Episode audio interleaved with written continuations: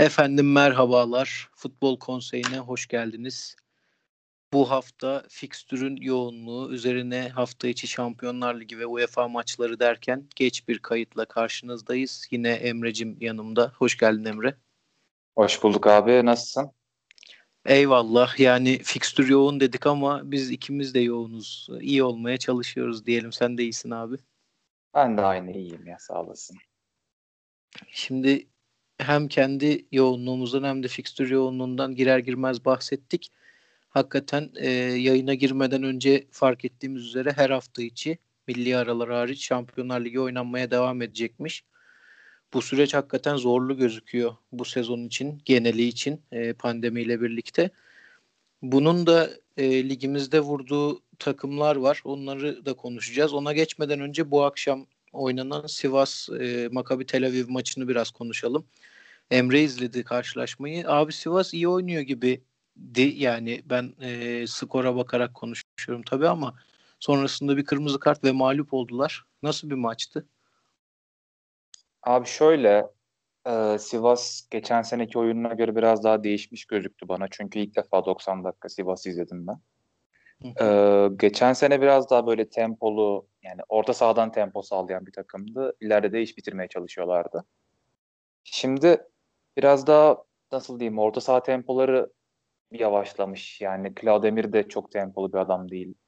Faysal da aynı şekilde. Hakan Arslan'ın da tempo yaratan tek olayı ani şok preslerde katılması ve böyle ani hücumlarda arkasını boş verip hücuma çıkması. Onun dışında öyle bir çok merkez hareketliliği olmadığı için onu daha çok hücum ekibinden takviye etmeye çalışmışlar. İleri üçlüyü çok beğendim ben. Yani şöyle çok beğendim. Üçü de tanıdığımız futbolcular az çok. Gradel'i hatırlar mısın Saint Etienne'den bilmiyorum ama burada evet. izlemişsindir yeterince artık. Villarreal maçında da epey övülmüştü. Yani şey abi ileri üçlü birbirini çok iyi tamamlıyor. Yatabare işin pres yönünde var, top tutma yönünde var, top dağıtma yönünde de biraz biraz var. Aynı zamanda e, ceza sahasına da kanatlardan ekstra koşu yapabiliyor. Nasıl diyeyim sana çok bir muadili yok şu anda ama Prime Babel zamanlarındaki Babel'in rolünü düşün yani sadece Beşiktaş'ta. Hı hı. Onu yapmaya çalışıyor kanattaki pivot rolünü. Gradel oyun kurucu gibi oynuyor daha çok yani öyle eski zamanlarındaki gibi işte süratli top taşıyan şey yapan golü öyle buldu gerçi ama daha çok Feguli tarzı oynamaya çalışıyordu. Öyle ifade edeyim. Kayo'da da bildiğimiz Kayo'da yani fiziği yerinde çok süratli. Topla ilişkisi çok iyi değil ama yani kazma da değil. Ortalamanın üstünde bir topçu. Üçü birbirine hani rolleri toparlayınca tamamlayan tipler. Yani hatta golde de e, en başta Yatabare'nin hamlesiyle top kapılıyor. Sonra top Gradel'in önüne düşüyor. Yatabare ile var kaç yapıyor. Yatabare'nin pas özelliği sayesinde biraz. Gradel sonra boş pozisyonda Kayoda'yı görüyor. Yani herkesin biraz biraz içinde olduğu bir gol izledik. Öyle olduğu için de yani Rıza Hoca'nın gerçekten bir plan yaptığını ve o planı o plandan bir sonuç çıkardığını gördük 55. dakikada. Ama sonrasında işler değişti biraz işte. Yani ben işlerin iyi olduğu kısımları konuşmak istiyorum daha öncesinde. Sivas'ın geçen seneye göre aynı kalan özelliklerinden biri ceza sahasına çok fazla adamla girebiliyor yine Sivas. Yani e, atıyorum sağ bekten Robin Yalçın bindiriyor. İçeri kafasını kaldırdığında 3-4 tane adam görüyor minimum orta açabileceği veya işte pas tercihinde bulunabileceği. Onun dışında e, defanstan top çıkarırken biraz sıkıntı yaşadı Sivas. Yani nasıl diyeyim Geçen sene Apindango'ya da çok iyi değildi belki ama geriye Fatih'in gelmesi, Hakan Arslan'ın gelmesi falan orayı biraz rahatlatıyordu. Bu sene yani dediğim gibi orta saha hareketsiz olunca defans oyuncularının da çok pas atacağı seçenek kalmamıştı açıkçası. Caner'in bir iki hatası vardı top çıkarırken az kalsın gol yiyordu takım ilk yarıda. Onun dışında e, genelde presi orta alanda yapmaya çalışıyorlar. Hücumcular da hani ileride gölge pres yapıp rakibin topu orta sahaya taşımasını bekleyip orada 6 kişi birden basmaya çalıştılar. Dediğim gibi hem gol öyle geldi hem de onun dışında bir iki pozisyon daha buldular ilk yarıda. 25. dakikaydı galiba. Gradel'in kaçırdığı bir pozisyon vardı. Onu söyleyebilirim. Bir de yani yeterince idman yapmamış olmaktan herhalde ilerideki üçlü sürekli yer değiştirdi. Ama bazen şey oluyor hani kanat değiştirir iki kanat futbolcusu ama şey düşün. Birisi kanat değiştiriyor, diğeri kanat değiştirmeyi unutuyor. İkisi birden sağa yükleniyor bu sefer. Bu cinayet izle, izlemiş miydin sen? Ha izledim. Ondaki şey sahnesi vardı ya mahkemede. Mahkeme diyorum sorguda. Ee, iyi polis daha iyi polis. evet. Ona döndü iş yani. Bayağı sağ kanat var. Daha sağ kanat var. Öyle 15. 20. dakikada özellikle. Gradel orta açacak. Yanında Yatabare bekliyor. Yani onları da düzenleyebilirlerse gerçekten yani bu maçı kaybetseler dahi ligde en azından yine ilk altı ilk yedi kovalayabilirler maç temposuna rağmen. Yani işte Sivas... son devam et abi. Abi devamında şöyle hani senaryoların kötüleştiği anları söyleyeyim ben. Bunlarda Perez diye bir topçu var. Biraz beğendim hatta. Yaşı da gençmiş. Gol atmış. Belki günün birinde. Aynen. Ee, gol atması yani attığı gol de çok iyiydi. Şimdi ilk golde nasıl diyeyim orta sahada önemsiz mücadele. Orta saha demeyeyim de Sivas'ın kalesinde bir 30 metre mesafede. Top bunun önüne düştü. Herkes şut çekecek sandı. Önüne atladı. Bu bir fake attı. Sağ çekti. Hani e, sahayı işte enine pardon dikine bölersen böyle sağ taç çizgisine biraz daha yaklaştı merkezden. Oradan sol tarafa nefis bir orta kesti herif. Bir anda herkes oyundan düştü. Golü getiren penaltı da oradan geldi başta. Kırmızı kart da oradan çıktı. Sonra da Sivas kırmızı karta rağmen topu direkten döndü. Dönen hücumda yine bu adam rakipte Varkaca girdi, şut çekti, dönen topu gitti tamamladı. Ben açıkçası çok beğendim. Belki günün birinde yolu düşer Türkiye'ye. Twitter'ı kapatmamış olsam yine Remember Name tweet'i atardım kendisiyle ilgili. Abi On... e, şey diyecektim. Sivas Lig'de iyi başlamadı ama işte Villarreal maçını biz izlemedik. Yine de övülmüştü. Bu maçta sen kaybetmelerini çok garipsemişsin. En azından kırmızı olmasaydı kazanabilirlerdi gibi. E, tüm bunları göz önünde bulundurunca sen kazanacak kazanmak ne ya? E, gruptan çıkma ihtimallerinin olduğunu düşünüyor musun? Ee, şöyle Sivas geçen sene de hani fiziki yapısını veya fizik gücünü diyeyim e, böyle 10. hafta 20. hafta arası oturtmuştu. Hatta acayip bir galibiyet serisi elde etmişlerdi. Evet. Bu sene de onu yapabilirlerse ben çıkabileceklerini düşünüyorum. Karabağ maçlarını yani Karabağ çok bağlı işte. Hani barış ortamı vesaire Cartürk kardeş ülke muhabbetine Karabağ salarsa maçları. Evet anladım. Ondan sonra Sivas biraz daha yani salmasa da belki Sivas yener bilemiyoruz ama benim bildiğim Karabağ Makabi'den daha iyi takım. Anladım abi. Peki Süper Lig'e dönersek Sivas'tan e, Hatay Spor'la devam etmek istiyorum ki iki haftadır maça çıkmıyorsunuz. Sebebi korona e, vakalarının artması takımda. Şimdi hem Hatay Spor özelinde hem de genel olarak Süper Lig'e baktığında sence nasıl etkileyecek bu durum?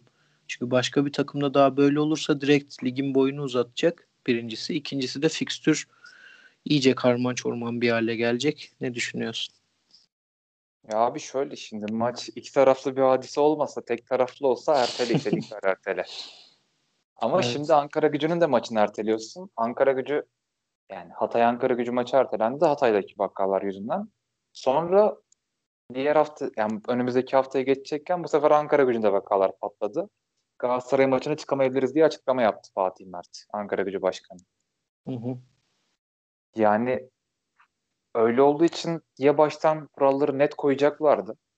İşte nasıl diyeyim e, belli bir futbolcu sayısının altındaysa maça çıkabilecek kişi sayısı ertelensin ama üstündeyse devam edilsin diye. Sanırım öyle bir sınır var ama çok esnek.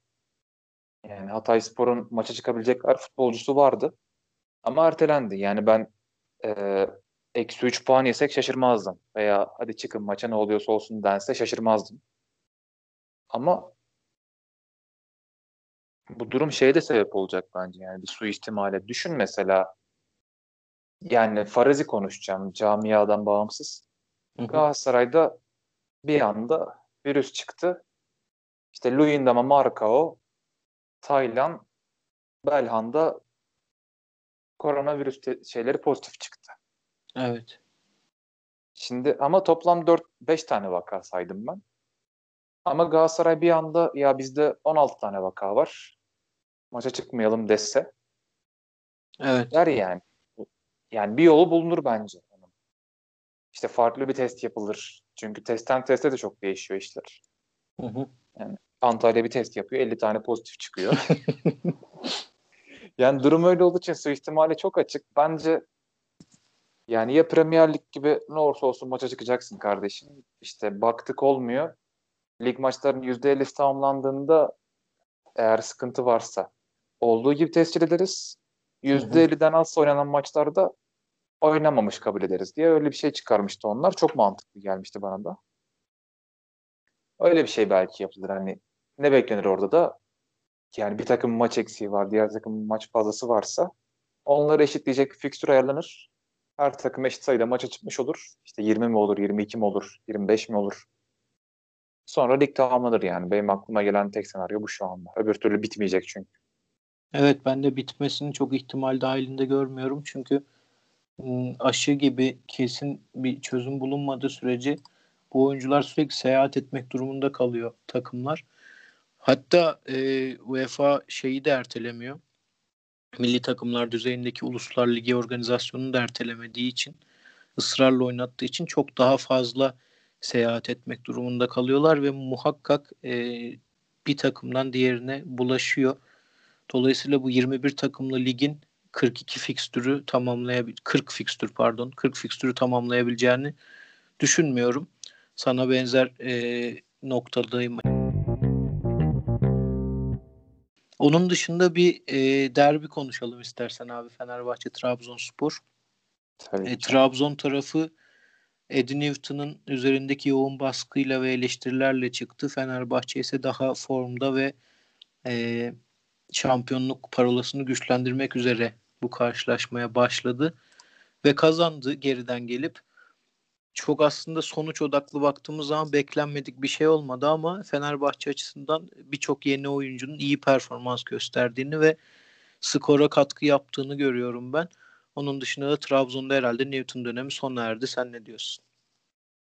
Abi şöyle bence de sona erdi gibi ama Trabzonspor daha yerine getirebileceği bir hocayı tam bulamadığı için. Çünkü bir haber duydum. Sen duydun mu bilmiyorum. Abdullah Avcı Antalya Spor'la görüşüyormuş şu anda Trabzon'dan önce. Evet öyle diyorlar. Antalya'da cidden böyle uzun vadeli proje isteniyor ve başına geçmesi isteniyormuş Abdullah Avcı'nın da. Ben olsam ben de Antalya'ya giderim bu arada. Trabzon'daki kaosa atmam kendimi yani. Hı hı. Neyse o konudan bağımsız yani o olmayacağı için, Abdullah Avcı olmayacağı için hoca bulamayacakları için aynı zamanda bence bir iki hafta daha bulun, kalır. Ondan sonra Taka gazetesi falan artık yerler yani hocayı. Ondan yani bir yerden sonra takımda tecrübeli futbolcu da yok yani. Sosa falan olsa o hocalık yapsın diyeceğim ben. o da yok. Bilmiyorum sıkıntılı günler bekliyor Trabzon'a. Ama abi ben kadroya bakıyorum. Sağdaki rollerine bakıyorum. İlk yarıdaki oyuna bakıyorum. Trabzonspor gerçekten iyi değil ilk yarıda. Yani istatistiklere bakınca belki çok yansımayacak ama en azından isabetli şutlarda vesaire Trabzon biraz daha öndeydi. Ama sahadaki roller yani Abdülkadir'le Vakayemen'in rolleri bence iyiydi. Kanattan hem oyun kurucu olarak hem de arkaya koşucu olarak işte top Vakayeme'deyken Abdülkadir koşusunu yapıyordu. Abdülkadir'deyken Vakayeme. Afobe hem top tuttu hem de golde gerçekten iyi bir koşu, iyi bitiricilik gösterdi. Yani sıkıntıları şu an omurgada, merkezde. Merkezi de Tromsø'nin sakatlığı gerçekten çok büyük etkiledi Trabzon'u. Tromsø olsa şu an belki biraz daha farklı olurdu işler. Bunların üçü de Baker'da, Flavio'da, Kamil Ahmet'te tam 6 numara rollerini karşılamıyorlar. 6 numara için yapacak bir adam olsa belki takım biraz daha rahatlayacaktı. Yani bilmiyorum. Doğan Erdoğan'ı yolladılar. O da çok mantıksız geliyor bana şu an bakınca. Bugünden bakınca. Doğan oynardı şu an bu takımda yani. 6 numara rolünde. Yani işte dediğim gibi biraz şey kadro planlama hatası. Hocalık çok bir şey olduğunu düşünmüyorum ben şu an takımda. Fenerbahçe tarafında da ben en çok şunu dinledim ve okudum. Gerçi bu hafta çok ilgilenemedim ama e, kısaca şöyle söyleyebilirim. Yine akan oyunda problem yaşadıklarını, Caner Erkin'e çok bağımlı bir takım haline geldiklerini ama her şeye rağmen e, sana soruyu sorarken de belirttiğim Sisse'den katkı almalarının önemli olduğu konuşuluyordu. En çok bunlara rastladım ben. Bir de Tisserand çok övülmüştü galiba. Sen bu konu hakkında özellikle de Caner'in bu takımda bu yeni kurulan yelpazesi çok geniş olan takımda başrol oynaması hakkında ne düşünüyorsun? Abi şöyle e, Sinan Yılmaz'ı dinlemiştim birkaç gün önce. Onu dinleyene kadar farklı şeyler düşünüyordum ben. Yani Caner'in çok oynamaması gerektiğini düşünüyordum ama o farklı bir yönden bakmış olaya. Yeni kurulmuş bir takım, yeni kurulmuşken takım oyununu oturtmaya çalışırken belli puan kayıpları yaşanacaktı. Onu minimize etmek için de bazı özel yetenekleri kullanmanız gerekiyor. Özel işte şeyleri. Çok na, yani nasıl desem e, anlık çözüm bulmanız gerekiyor. Anlık çözüm için Caner bence iyi bir tercih. Çünkü Süper Lig'de geçtim Süper Lig'i Avrupa'nın çoğu liginde bu kadar iyi orta açabilen başka bir futbolcu yok yani. Adamın bir özelliği var ama onu da çok iyi yapıyor. Ya öyle olduğu için kısa vadede şu an Fenerbahçe'nin işine geliyor ama uzun vadeyi gerçekten bilemiyorum. Çünkü yarın öbür gün rakipler Caner'i kapatacak veya işte hadi orta açsın içeride ben sanmıyorum Alanya Spor Fenerbahçe maçında mesela Fenerbahçe forvetlerine kafa vurabileceğini. Öyle olduğu için de bilmiyorum. Uzun vadede bence Novak'ın forma giymesi gerekiyor. Akan oyundaki sıkıntı ile ilgili abi şöyle e, Trabzon'da bahsettiğimiz sıkıntıyı Fenerbahçe biraz daha farklı bir yönden yaşıyor. Eldeki futbolcularla çok iyi bir 11 çıkabiliyor. Ama o eldeki futbolcuların üzerine yapılan ekstra transferler ya hocada ya takımda artık bir kafa karışıklığı yaratmış. Abi ben daha önce söylemişimdir belki bilmiyorum. Gustavo ile Sosa'nın dörtlü savunma oynayan bir takımda aynı anda ilk 11 çıkamayacağını düşünüyorum. Çıksa bile bazı şeylerin problemli olacağını düşünüyorum. Çünkü hem belli bir yaşa geldiler hem de ikisi de şu an daha çok statik oynayıp hani topu dağıtıp şey yapıp e, ekonomik kullanılması gereken futbolcular. Hani Ozan gibi, Mert Hakan gibi sırtına binip koşamazsın bu adamların yani. Bana kalsa mesela Gustavo Ozan Pelkas'la orta sahayı üçleyip yani merkeze hem biraz daha yaratıcılık hem biraz daha top taşıyıcılık özelliklerini sağlayıp kanatlara Tiam'la Valencia'ya atıp onlardan hem ceza sahası koşusu hem de defansif katkı beklerdim. Ama Erol Hoca şu an bunu tercih etmiyor. Biraz da Sosa'yı kullanma mecburiyeti hissediyor herhalde. Taraftar baskısından çekiniyor. Ama Sosa bu maçta hatasını yaptı. Devrede de oyundan çıktı bildiğim kadarıyla. Yani Sosa'dan veya belki stoperlerden birinden vazgeçip Gustavo'yu geri çekerlerse biraz daha iş yapabilirler. Yoksa yani bir yere kadar Caner'in ortalarıyla giderler ama devamında çok da ümitli değilim ben. Peki saha dışında da Fenerbahçe Emre Belezoğlu'nun aslında yerine getirdiği görevi bir süredir yerine getirdiği görevi e, kağıt üzerinde resmileştirmiş, açıklamış oldu ve sportif direktörlüğe getirildi. Yani benim normalde çok etkileneceğim bir mesele değil çünkü e, bu tarz hemen sahanın içinden çıkıp kenara gelen ya da idari görev alan insanlarla alakalı çok olumlu şeyler düşünemiyorum maalesef ama tabii Fenerbahçe'de bir kolektif yapılanma gözüküyor. Herkes de bunu vurguluyor. Yani Erol Hoca'yı övüldüğünde başka birini işaret ediyor. Ali Koç kendisine soru geldiğinde o başkalarını işaret ediyor. Emre de takip ettiğim kadarıyla e, kendisi haricindeki insanları ve futbolcuları işaret etmiş. Önemli olan sahada oynanan oyun gibi şeyler söylemiş. Kısaca bu konu hakkında varsa fikrin onu alayım abi. Abi şöyle Fenerbahçe'nin kendi camiasından yetişmiş bir saha dışında yıldıza ihtiyacı vardı. O yıldız kontenjanından geldi Emre muhtemelen. Ve e, hem siyasilerle yakındı hem işte diğer nasıl diyeyim Türk futbol ailesiyle yakınlığı diyeyim. Hani bu rolü onun için biraz kaçınılmaz kılıyordu. İmza törenini izlerken şey YouTube videosundan pardon Twitter'dan şeyi düşündüm. Abi düşünsene 15 yıl sonrasını görüyoruz böyle Ezel sezon finalindeki gibi 15 bölüm sonrasını. Hı hı. Galatasaray'ın sportif direktörü ya da hocası Arda Turan, Beşiktaş'ın Burak Yılmaz, Fenerbahçe'nin Emre Belezoğlu. Direkt o canlandı gözünde. Yani inşallah yaşanmaz abi böyle bir şey bu arada. Ama %70 yaşanacak bence ya. Yani evet Galatasaray'a geçince de konuşacağız. Hakikaten işler o yönde ilerliyor. Yani ya aklıma gelen bir tek bu oldu Emre ile ilgili. Bir de videoyu izlerken Galatasaray'la ilgili de en azından e, yani teşekkür etmiş, şey yapmış falan. O da en azından es geçmemesi de güzel olmuş yani. Ya evet oraya değindiğin iyi oldu aslında. Hani benim de hoşuma gitti. Normalde de gidecek bir şey ama ya ne bileyim çok balık hafızalı olmak gerekiyor böyle şeylere de bir Galatasaraylı'nın sevinmesi ya da aa okey demesi için. Çünkü ha, bunu yapacak isim Emre değil atıyorum Mehmet Topal'da da benzer bir durum var ya bu takım değiştirme konusunda. Hı. Günün birinde o benzer bir şey yapsa açıkçası çok daha gururlanır ve çok daha fazla anlam yüklerdim diye düşünüyorum bir Galatasaraylı olarak. Emre de pek işlemiyor hocam böyle şeyler çünkü ne zaman kendisini saha içinde delirirken görsek bize anlatıldı ki saha dışında melek gibi bir adam. Saha dışında da gördük geçen sene. E, alakası yok uzaktan yakından. Ee, yoksa eklemek istediğin Alanya'ya geçeceğim ben. Abi Alanya Karagümrük maçının bir kısmını takip edebildim. Ee, çok büyük heyecanla oturmuştum ama dışarıda işim olduğu için e, yaklaşık yarım saat sonra çıkmak durumunda kaldım. Neyse çok garip başladı maç. Yani bir izlediğim kısmı değerlendirecek olursam inanılmaz baskıyla e, başladı Alanya ve boğdu hakikaten rakibini. Hatta tweet de atmıştım. İttir kaktırla bile gol atmaya başlamışlar diye. Yani bir 20 dakikada herhalde 20 tane pozisyon oldu böyle ittir kaktırla kaleye gittikleri. Bu ben benim değerli gördüğüm bir şey. Çünkü bu ligde abi biliyorsun ne kadar iyi oynarsan oyna bir sürü engele e, takılabiliyorsun ve iyi oynadığın birçok maçı kaybedebiliyorsun ve e, birçoklarına göre de şampiyonluk yolu aslında e, bu tarz engelleri aşmaktan geçiyor. Ya da işte çok kötü oynadığın maçları da kazanabilmekten geçiyor ters bir taraftan. Dolayısıyla çok değerli gördüm dediğim gibi.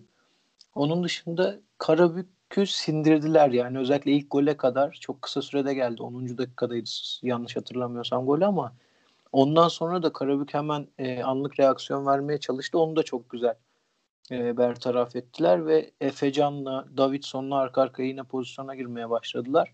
Ve nitekim maçı 2-0 rahat kazanmışlar. E, geri kalanını izlemediğim için saha içine dair çok ekleyeceğim bir şey yok. Ha NDI'ye hakkında konuşabilirim. Ben yine ilk yarıda izlerken çok beğendim.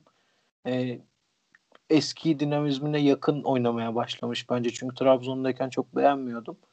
Bir de bir önceki hafta da Karagümrük'ü izlemiştim. Orada da e, oyun sistemlerini genel olarak beğenmiştim bu genç hocanın. Biglia, Ndiaye bir de Sako üçlüsüyle orta sahada oynarken işte benim de FM'de çok sevdiğim e, organizasyonla Biglia'yı defansif oyun kurucu, Ndiaye'yi biraz Mezzala gibi, e, Sako'yu da ofansif oyun kurucu tarzı oynatıyordu. Ona değinmek istedim. Onu da çok beğenmiştim. Umarım Karagümrük böyle iyi oynamaya devam eder. Çünkü ben her maçlarını izliyorum. Zevk de alıyorum. Senin var mı bu maçla ilgili saha içine dair bir şey?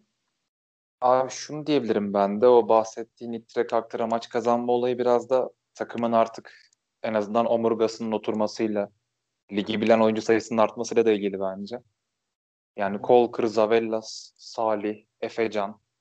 Ben hatta buraya Bakasetas'ı koyarım artık. Çünkü geçen sene iyi adapte olmuştu zaten lige.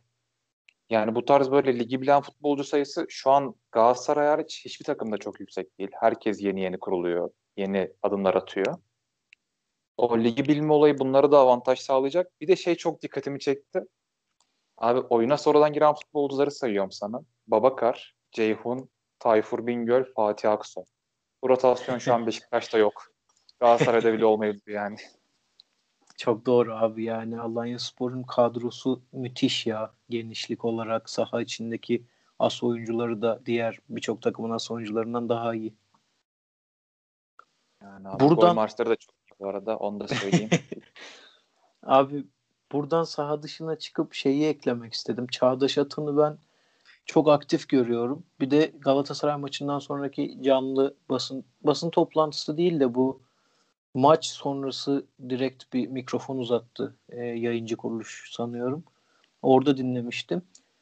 Çok özgüvenli. Aslında bu güzel bir şey ama ya ne bileyim bence dikkat etmesi gerekiyor birazcık çünkü hem çok genç oluş, oluşu e, teknik direktörlük açısından hem de yani Alanya Spor'un şu an sadece iyi gidiyor olması üzerinden değerlendiriliyor. Kötü gittiği zaman ya da iki maç üst üste kaybettiği zaman hoca ile ilgili çok daha farklı şeyler konuşulup e, sosyal medyada da yazılıp çizilecektir mutlaka.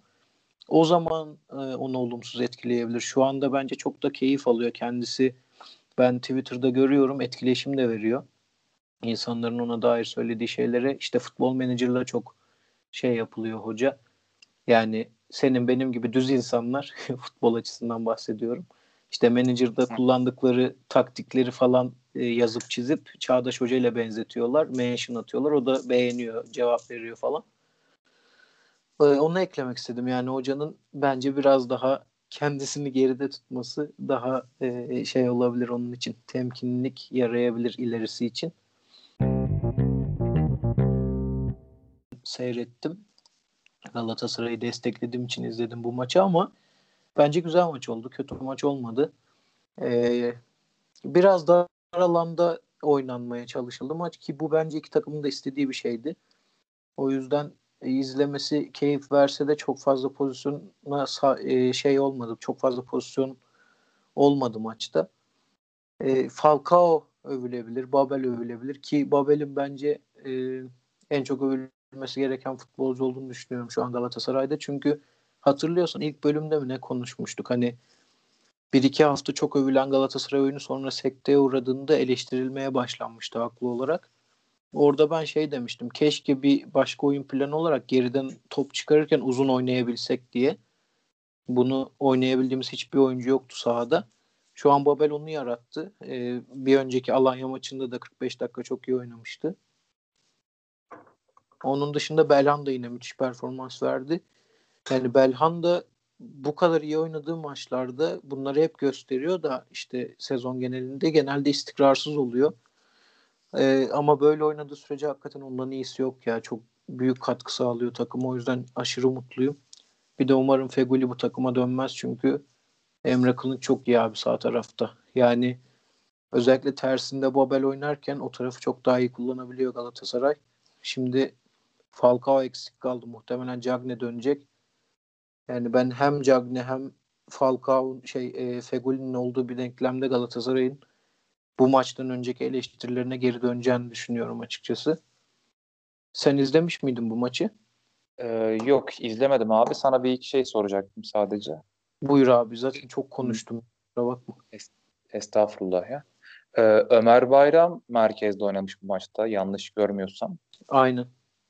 Yani rolüne bakmadım ama abi e, merkezde Ömer'in oynaması Emre'nin oynamasına göre bir eksi yaratıyor mu takımda? Emre Kılınç mı? Hı hı. Abi farklı bir şey oynanıyor. Yani ben Ömer'i Emre Kılınç'tan ziyade Etebo ile kıyaslamıştım bu maçı izlerken. Çünkü Etebo biraz daha geride konumlandırıyor kendisini maç içinde. Yani e, çok az maç oynadı tabii ama o maçlarda öyle görmüştüm. Ömer Bayram biraz daha şey işine yarıyor. Bence bu maçın belirli anlarında Galatasaray'ın çok aradığı bir şey. Topla birlikte delmek abi. Bunu yapabilen hiç kimse yok Galatasaray'da. Yani Emre ya Kılınç işte, e, Emre'nin onu daha iyi yapabileceğini düşünüyordum ben merkezden. Ben de onu söyleyecektim de Emre abi yanında birisine daha ihtiyaç duyuyor. Yani bu olumlu anlamda söyle şey olumsuz anlamda söylemiyorum Emre için. Ya o daha oyunu oynamaya çalışıyor. Ömer'in ise kafasında öyle bir şey yok. Ömer tek derdi delmek yani topla birlikte. Bu bazen işe yarıyor çünkü gerçekten Galatasaray işte dediğim gibi Erzurum gibi bazı takımlar sıkıştırmaya çalıştıkça top çıkarmakta, top yapmakta güçlük çekiyor. Orada bence işe yarıyor ama e, yani geçen senekinden ya da geçen seneki kadar forma bulacağını sanmıyorum. Çok iyi bir rotasyonda Galatasaray'ın iyi bir alternatifi olur Ömer. Yani abi onun dışında soracağım bir şey var mıydı baktım da Markao çok eleştirildi. O herhalde klasik Erzurum deplasmanları Markao'nun zaten hızlı ve fizikli forvetlere karşı hep zorlanıyor, zorlanıyor yani. Çünkü fiziği Yani belli bir hızı da yok bence. Omuz koyup top alma olayı da Luyendam'a kadar iyi değil. Yani sen de ondan dolayı mı olduğunu düşünüyorsun yoksa kafası mı dağınık mı? Abi ekstra bir şeyler de var gibiydi. Yani sebebini ben bilemem tabii ama hakikaten kendisinde değildi. Yani çok rahat olduğu pozisyonlarda da pas atmakta vesairede de sıkıntı yaşadı.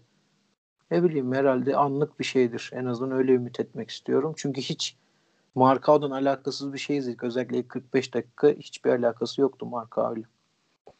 Anladım abi. Bir tek terim yönetim kavgası konuşabiliriz ekstra. E, küçük. Ya ben daha önceki programda da söyledim. Şimdi yönetim çok fazla eleştiriliyor Galatasaray'da sürekli ama hani bunun tek sebebi ya da tek başına sebebi yönetim değil hiçbir zaman. Çünkü yani hocanın hep biliyoruz ki Galatasaray'da yönetimler Fatih Terim olduğunda hocanın altında kalıyor. Hem prestij olarak hem e, laf söz dinlenmesi açısından. Şimdi Mustafa Cengiz yönetiminde de biz garip bir şeye şahit oluyoruz sürekli ki e, o da başkanın e, bir manşet verme çabası sürekli verdiği röportajlarda. Dolayısıyla tam benzemese de bir küçük yönünden böyle Ünal Aysal Terim olayına doğru gidiyordu zaten iş. Ama benim hocayı eleştirdiğim nokta orada yani Abdurrahim Albayrak'ın kendi adamı olması. Bunu herkes biliyor. Çok fazla yöneticiyle de işi olan bir adam değil. Buna rağmen hem yönetimle sıkıntı yaşayıp hem de istediği takımı kuramaması bence tamamen hocaya yazar. Yani onun dışında gitmesini ister miyim? Hiçbir zaman istemiyorum. Yani e, şey çok daha iyi olacağını bilsem bile istemiyorum. Çünkü hoca ile ilgili başka hislerim var ve ne bileyim 40-50 yaşında olsa belki daha farklı şeyler düşünebilirdim de hoca şu yaşındayken pragmatik düşünecek noktada değilim. Gittiği yere kadar hoca yönetecek takımı benim gözümde. Ondan sonra da e, bir daha dönmemek üzere ayrılacak diye düşünüyorum. Senin varsa fikirlerin onları dinleyeyim abi. Abi şöyle şimdi Galatasaray taraftarı olduğum zamanlarda Tudor'a ne kadar hayran olduğumu hatırlıyorsun sen. Tabii. Yani e, işte hatta sen de çok seviyordun yani. Hı hı. Şimdi o zamanlarda ben Terim'in gelmesini çok istemiyordum. Yani gelmesini isterken bir argümanım vardı sadece. Büyük maç alıyordu hoca. Tudor'dan farkı oydu. Bu Avrupa olur, işte Süper Lig'deki derbiler olur vesaire. Ee, bir tane büyük maç aldı eyvallah. Fenerbahçe deplasmandan galibiyetini aldı ama onun dışında e, içerideki Beşiktaş galibiyetleri hariç öyle Tudor'un alamayacağı bir deplasman galibiyetini ya da e, büyük maç galibiyeti aldığını düşünmüyorum Terim'in bu iki yılda. Hani Doğru. elde ettiği şampiyonluklarda Beşiktaş'ın hali ortada, Fenerbahçe'nin hali ortada. Hani Trabzon'la yarışacaktı, belki Başakşehir'le yarışacaktı. E, Terim'in Tudor'un üstüne çok fazla bir fark yarattığını düşünmüyorum o yüzden. Hatta tam Tudor'a transferler yapıldı vesaire ama Tudor bonservis ödettiği bütün futbolculardan Maicon hariç karşılık aldı bir şekilde. Ya satışla ya performansla. Terim'de de o yok şu anda. Yani bakıyorsun Cagne'dir, Falcao'dur, Babel'dir. Büyük yatırımları söylüyorum özellikle. Yani büyük yatırımlar hep sonuçsuz kaldı. Defanstaki marka Loindam olayı hariç onda takdir ediyorum hocayı gerçekten. iyi iş başardı ama devamını getirmesi gerekiyordu. Yani diyeceğim o ki vaat ettiğinin dördüncü dönem başlangıcında vaat ettiği şeylerin çok çok azını gerçekleştirebildi hoca. Ee, ideal bir yönetim olsa gitmesi gerektiğini düşünürdüm ben de. Ama e, Twitter'da görmüştüm bunu. İşte biri şey yazmış. Vizyoner Galatasaray taraftarı işte Terim gitsin ne bileyim Bielsa gelsin, Favre gelsin vesaire. Gerçekte yaşanacak Bülent Uygun'la 5 artı 3 yıllık sözleşme imzalandı. Öyle bir şey de yaşanacağını az çok tahmin ettiğim için Terim'in gitmesinin Galatasaray'ın son olacağını düşünüyorum ben şahsen. Bir de şunu ekleyelim. Çok fazla duymaya başladım. Özellikle ana akım medyada. Bunun dışında çok sevdiğim podcastlerde de maalesef e, bunları işittim. Terim bütün çalıştığı yönetimlerle kavga ediyormuş ve bu onun için olumsuz bir şeymiş diye.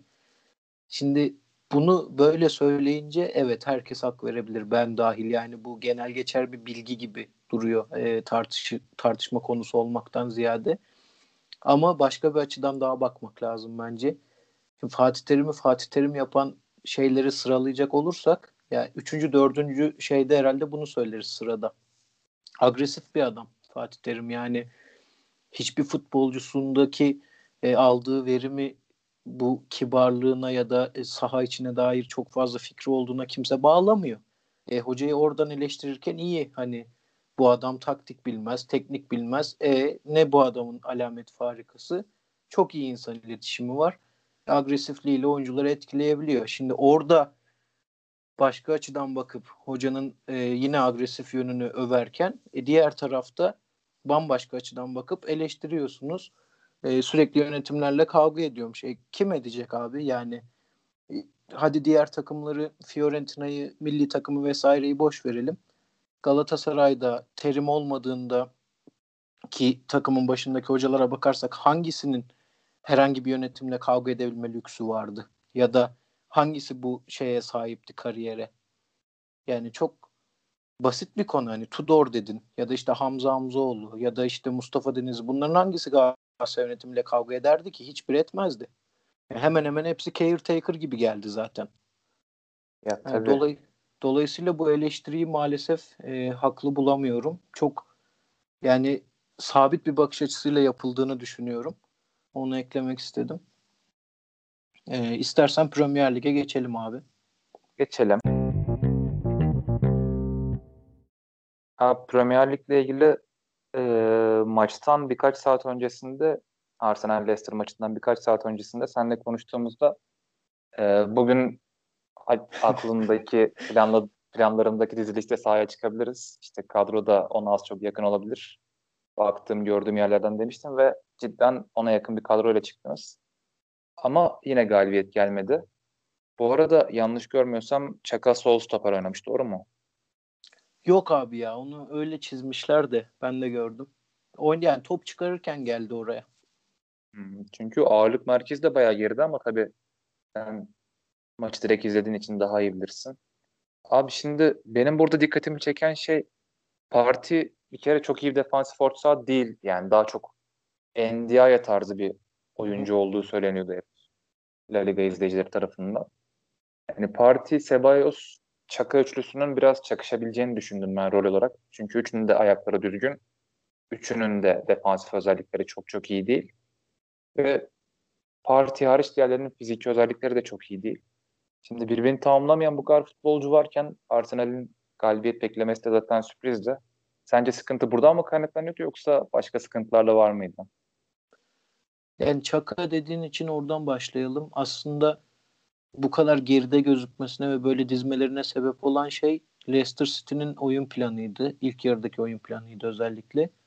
Hiç anlamadığım bir şekilde önde basmadı. Aksine geri, çok geride bekledi Leicester. Bu da e, Arsenal oyun e, oyun kurarken David Luiz ve Çaka'nın ayağından sağlı sollu uzun top e, atmaya başlamasına sebep oldu. Ki bunda da çok başarılı oldu bence. Yani Arsenal bir yarım saat çöktü Leicester kalesini. Oradan da gol çıkmamasının en büyük sebebi Lacazette. Yani ben Twitter'da da yazdım.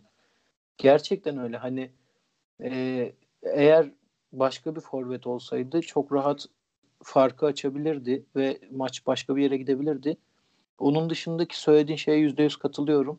Ya ben Çaka Parti Sebayos orta sahasını istiyordum ya da elimizdeki imkanlarla onun oynaması, e, bu üçlünün oynamasını hayal ediyordum ama e, bunu hayal ederken Sebayos'a biraz özgürlük tanıyordum kafamda ki ben e, Sebayos'u biraz subjektif değerlendirip çok beğeniyorum. Ama hoca ben maça başladığımda hayal kırıklığına uğradım. Hiç öyle bir özgürlük vermemiş. Dediğin gibi üçü birden üst üste çakıştı. Sadece savunmadan top çıkarırken Çaka biraz geriye geldi. Onun dışında aynı yeri, aynı alanı hemen hemen kullandılar ki hiçbir işe yaramadı. Verimlilik çok düştü.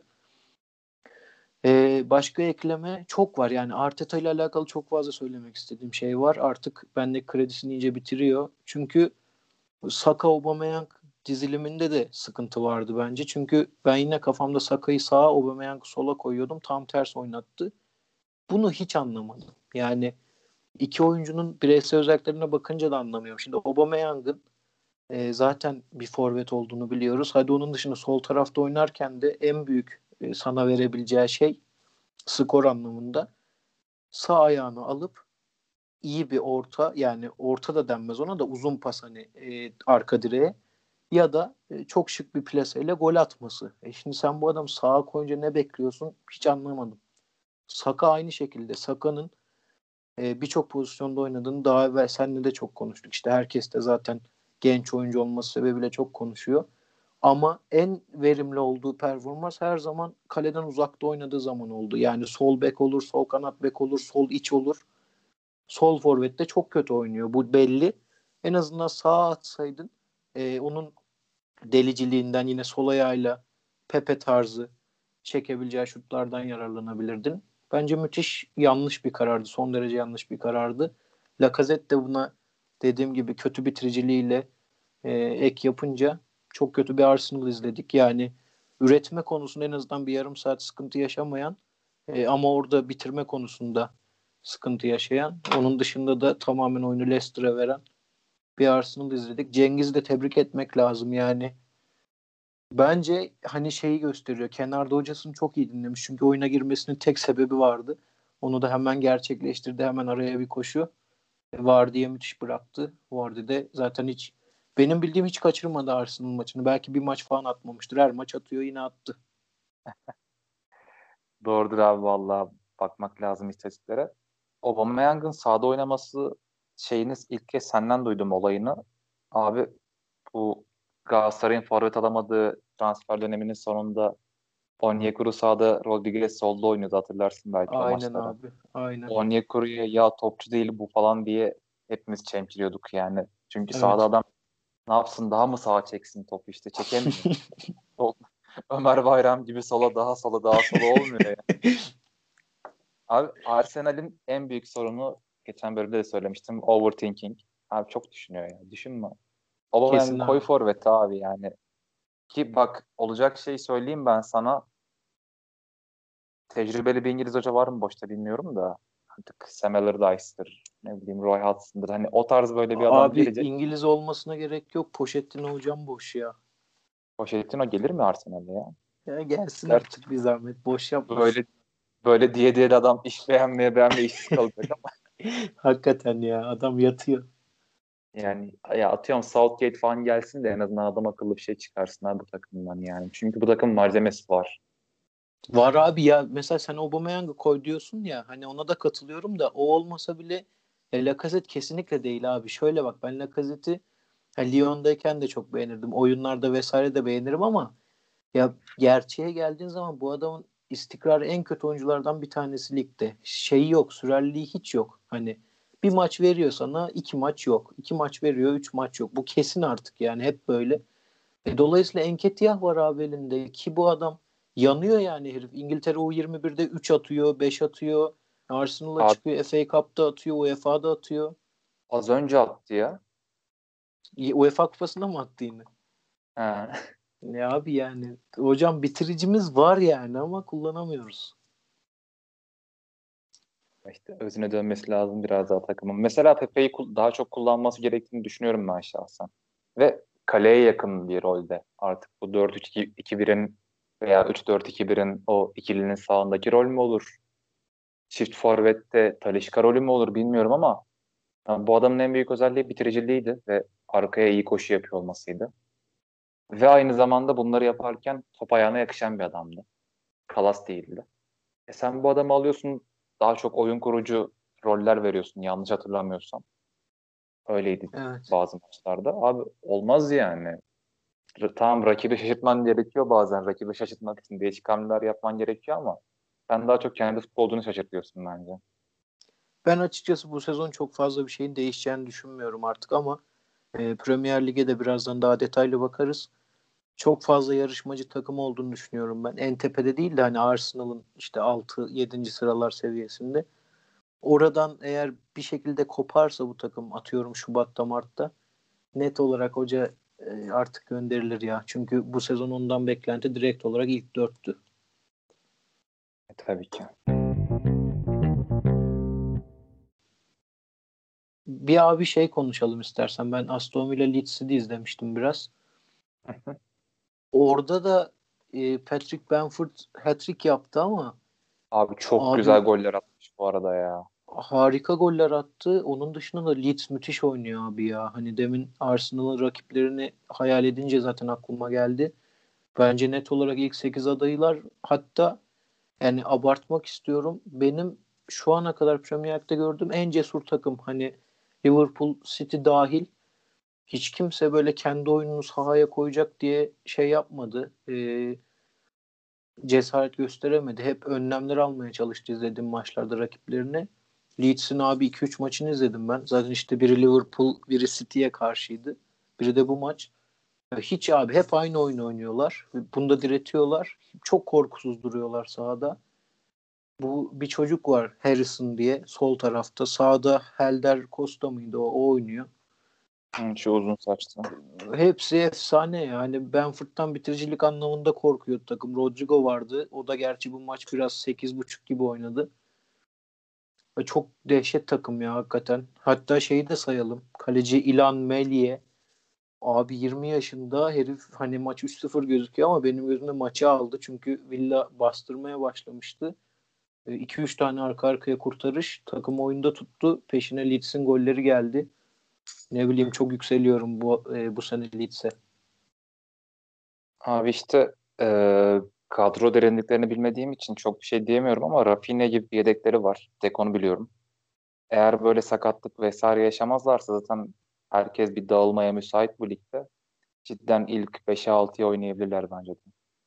Abi şeyi unuttum. Sen e, derinlik deyince aklıma geldi.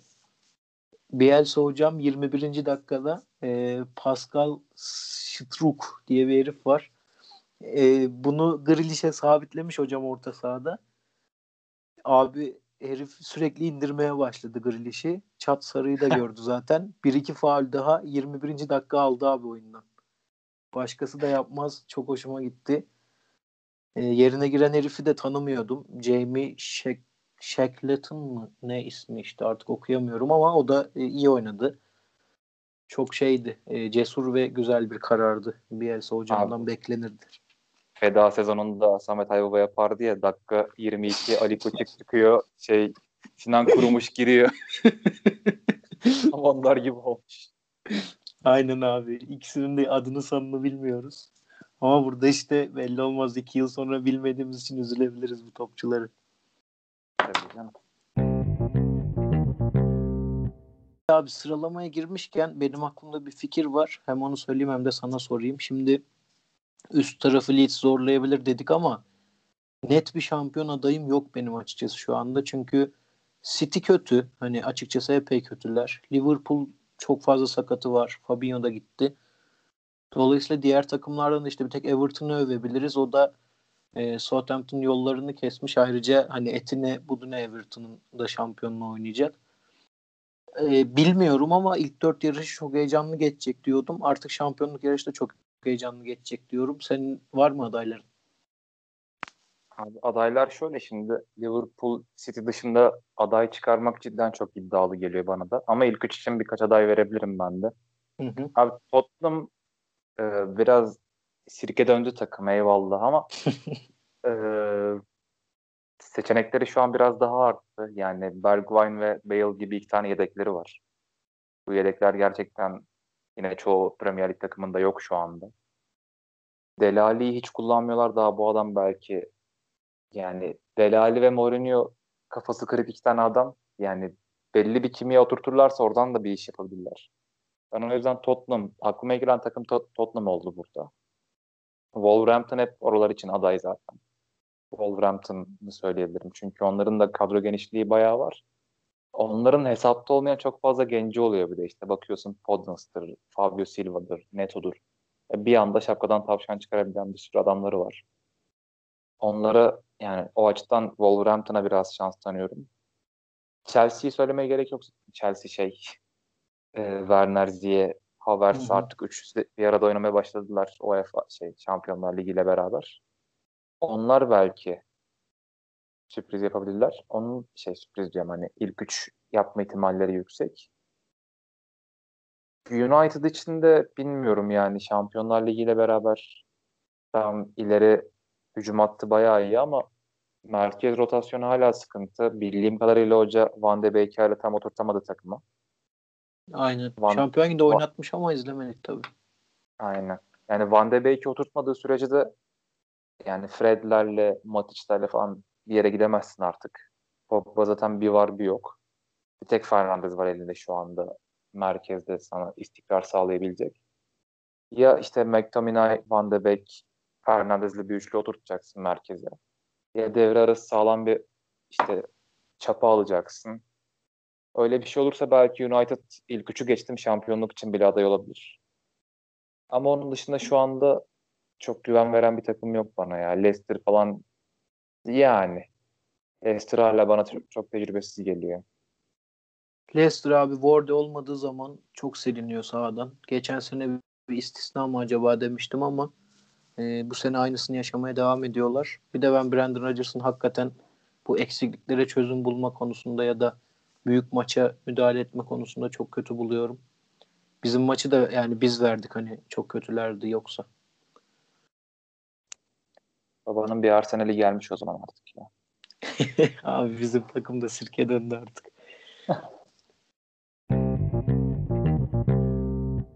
Peki haftanın aslında en büyük maçı muhtemelen kimse konuşmuyor. Ee, daha doğrusu az konuşuluyor. Bizde de bu dakikaya kadar kaldı. El Clasico oynandı hafta sonu. Konuşulmaması çok haklı bir konu. Sen de izlemedin yanlış bilmiyorsam. Yok izlemedim. Abi kısaca şöyle bahsetmek istiyorum. Yani e, Real Madrid çok kötü. Ama Barcelona ondan da kötü. Çok garip bir maç izledik. Real Madrid kazandı. Kazanırken de tabii ki başrolde yine Sergio Ramos vardı. Ki o olmasaydı bence biraz daha galibiyete yakın olan taraf şey Barcelona olabilirdi. Yani iyi gördüğüm şeylerden, öveceğim şeylerden bahsedecek olursak ben e, A planını çok kötü bulmadım Barcelona'nın. E, Messi'yi ortaya koyup e, işte ileriye Fatih ile Pedri birlikte ama e, ikisi de santrfor gibi değil aslında. Kanat forvet gibi oynatmaya çalıştı. Bence başarılıydı yani Messi de fena oynamadı. Hatta ilk golü de Barcelona yedi. Bu yedikleri gol üzerinden de şeyi söylemek istiyorum. Maç boyunca abi bu 5. dakikada bir gol yedi e, Barcelona. Aynı pozisyondan 50 kere falan yaşandı. Bunun sebebi de bence defans hattının çok kötü olması. Hani sadece bireysel anlamda değil genel kurgu anlamında da. Çünkü o araya işte half space'e bütün atılan koşular ya da orada yapılmaya çalışılan bütün ikiye birler başarılı olur Real Madrid'de. E, Real Madrid oyuncuların da payı vardı tabii ki ama daha fazla bence Barcelona savunmasının eksiğiydi bu.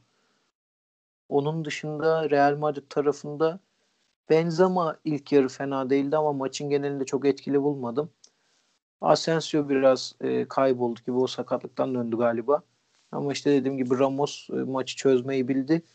Bir de hakikaten şeyin etkisi var abi. Barcelona'da hani hiç Barcelona havası yok. Yine Real Madrid'de biraz Ramos dolayısıyla vardı da e, hiç onu görmedim. Belki şimdi başkan gitti yeni. Messi'nin içi rahat etmiştir de biraz daha fazla hırslanabilir. Onun dışında çok kötü görüyorum. İkisini de hatta bence Şampiyonlar Ligi'nde çeyrek final falan yapamazlar bu sene ikisi de. Yani abi zaten Real çok kötü başladı. İki maçta bir puan aldılar Şampiyonlar Ligi'nde. Ligde belki götürürler bir yere kadar da ya işte Atletico Madrid bu kadar istikrarsız olmasa cidden ligi süpürecekler. Hatta 2-3 yıldır hep süpürme fırsatı geliyor ellerine ama kaçırıyorlar bir şekilde. Abi Barcelona'nın bu hale gelmesi de yine aynı şey ya. Elde bir sürü malzeme var. Trabzonspor gibi. Evet. Yani bakıyorsun Dembele, Griezmann, Coutinho üçü de şu an atıyorum PSG'nin ileri üçlüsü bunlar olsa şaşırmazsın şu an yani. Tabii abi. Veya Milan'a koysan şu an ileri üçlüye belki Milan'ı 10-15 puan farkla şampiyon yapacak bir üçlü. Evet. Ama yani Barcelona'da bu adamlar değersizleşiyor. Bir daha Barcelona'nın karizması öyle bir çizildi ki. Şey geldi aklıma şimdi. Mesela hazır bu Koeman falan Hollanda çetesi doluyorken yavaş yavaş takıma. Mesela Van Dijk Barcelona'ya gidecek diye bir söylenti çıksa sen şu an inanır mısın? şu an inanmam ama çok faydalı ama, olur tabii Barcelona için. İnanmamız gerekmiyor abi normalde Barcelona bu adamı istese alabilir ve ilk 11'ine koyabilir ama artık kalmadı o gücü takımın. Evet. Lig olarak hani çok... da yok abi. Yani Premier Lig artık çok başka bir yere geldi. Hiç orayı tercih edecek gibi gelmiyor insanın. Yani abi şu an David Luiz'i koy cidden Pique'den falan daha iyi oynar muhtemelen. Aynen yani. abi Pique'yi hiç beğenmedim. Yani Langle de yani sıçtı sıvıyor ama Pique ya şey futboldan kopmuş. Onun bir anısı var. Bayağı meşhur herkes okuyup döndürüyor Twitter'da falan. Bu Alex Ferguson'ın futbola döndürmesine dair onu genç yaşında. Yine lazım. Yani şu yaşlı halinde de lazım. Çünkü yok unutmuş yani oynamıyor. Yani bir Sergen Yalçın lazım ona ya. Aynen bir Alanya kiralık lazım hocam.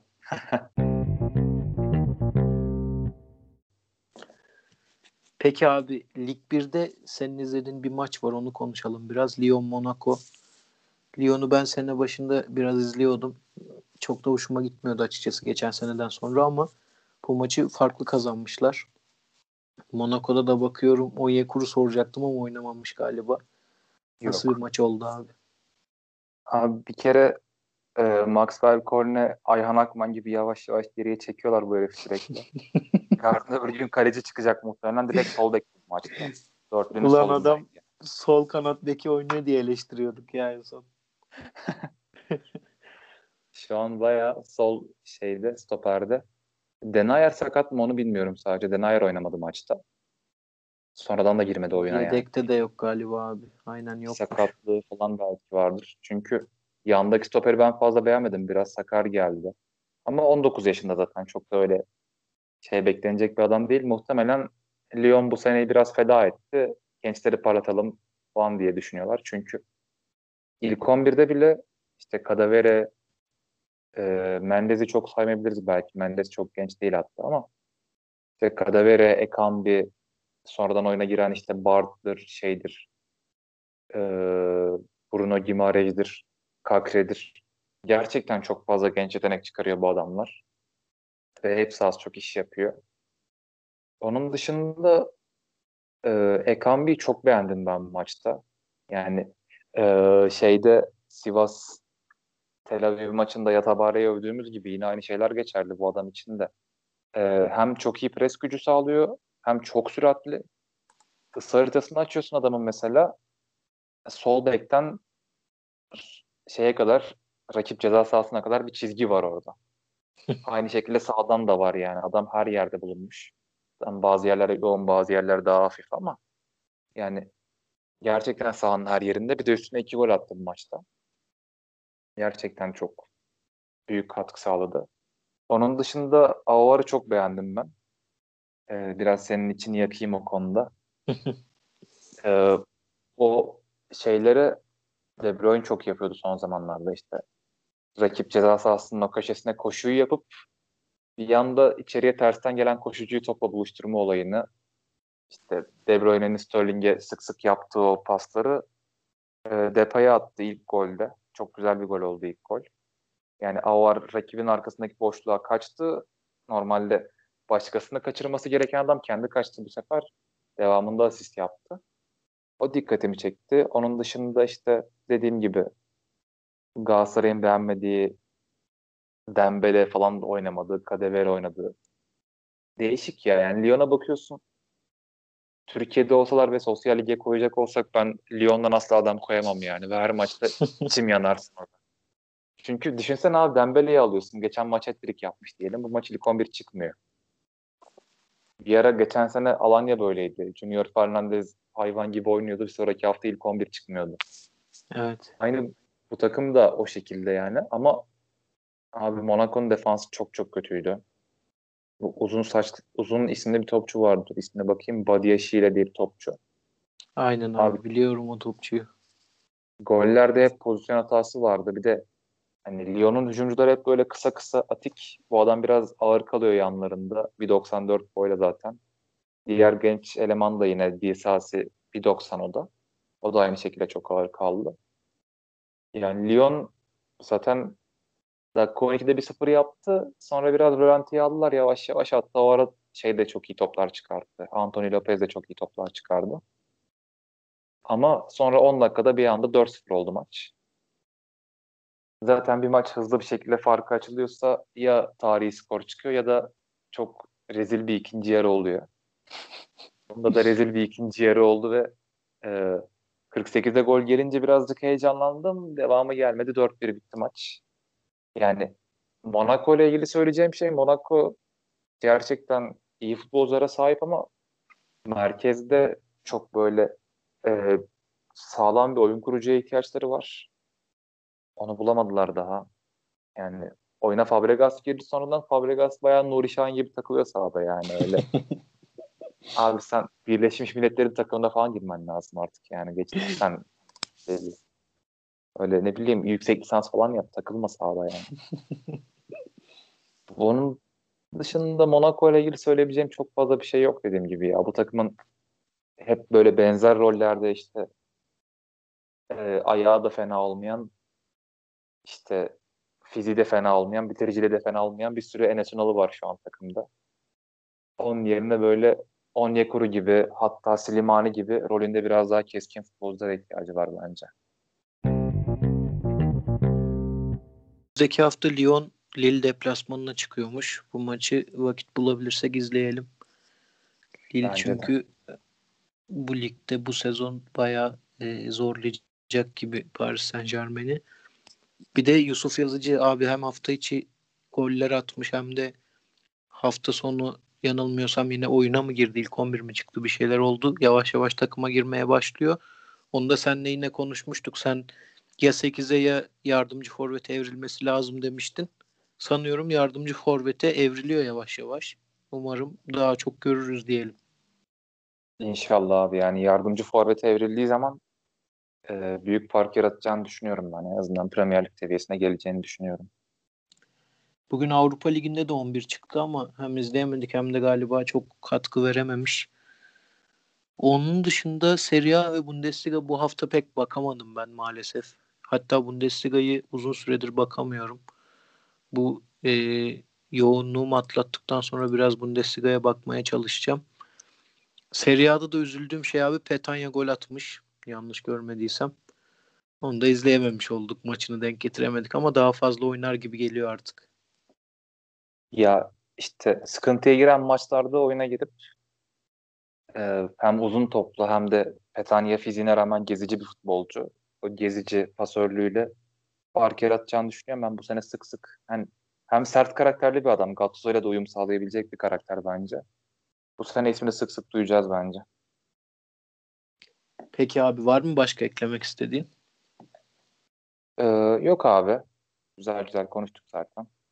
Yani bu hafta biraz geç yayınlıyoruz. Ee, Dolayısıyla biraz daha detaydan uzak e, izlediğimiz maçların hepsini konuşamadığımız, daha genel konuştuğumuz bir podcast oldu. Haftaya daha eski sistemde daha güzel bir bölümle döneriz diye umu- e, umuyorum. Onun dışında bende de başka bir şey yok. E, dinlediğiniz için teşekkür ederiz. Emre'cim senin de ağzına sağlık. Ne demek abi senin de ağzına sağlık. Haftaya tekrar görüşmek üzere. Hoşçakalın. Kendinize iyi bakın.